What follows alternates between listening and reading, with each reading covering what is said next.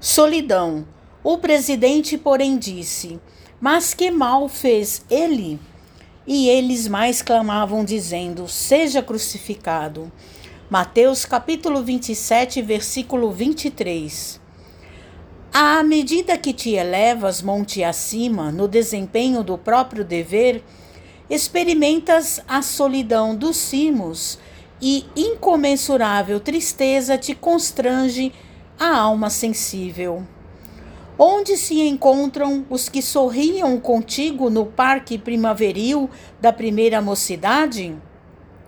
Onde pousam os corações que te buscavam o aconchego nas horas de fantasia? Onde se acolhem quantos te partilhavam o pão e o sonho nas aventuras ridentes do início?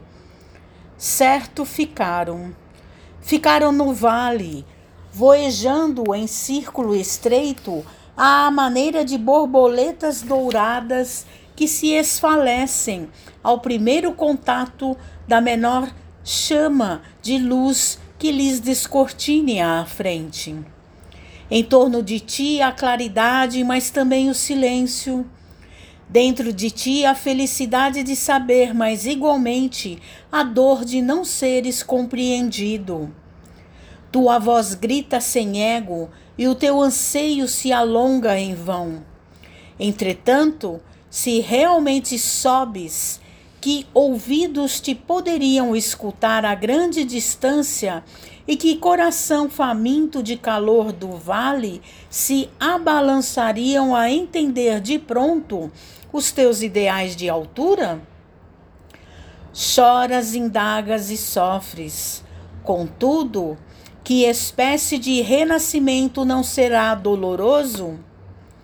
A ave, para libertar-se, destrói o berço da casca em que se formou, e a semente, para produzir, sofre a dilaceração na cova desconhecida.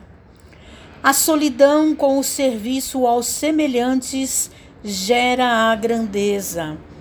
A rocha que sustenta a planície costuma viver isolada e o sol que alimenta o mundo inteiro brilha sozinho. Não te canses de aprender a ciência da elevação. Lembra-te do Senhor que escalou o Calvário de cruz aos ombros feridos. Ninguém o seguiu na morte afrontosa, à exceção de dois malfeitores constrangidos à punição em obediência à justiça. Recorda-te dele e segue. Não relaciones os bens que já espalhastes. Confia no infinito bem que te aguarda.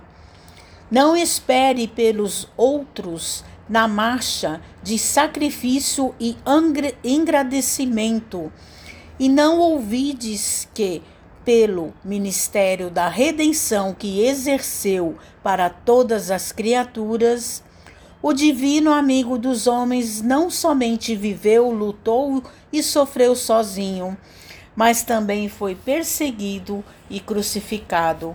Mensagem de Emmanuel no livro Fonte Viva, Psicografia de Francisco Cândido Xavier.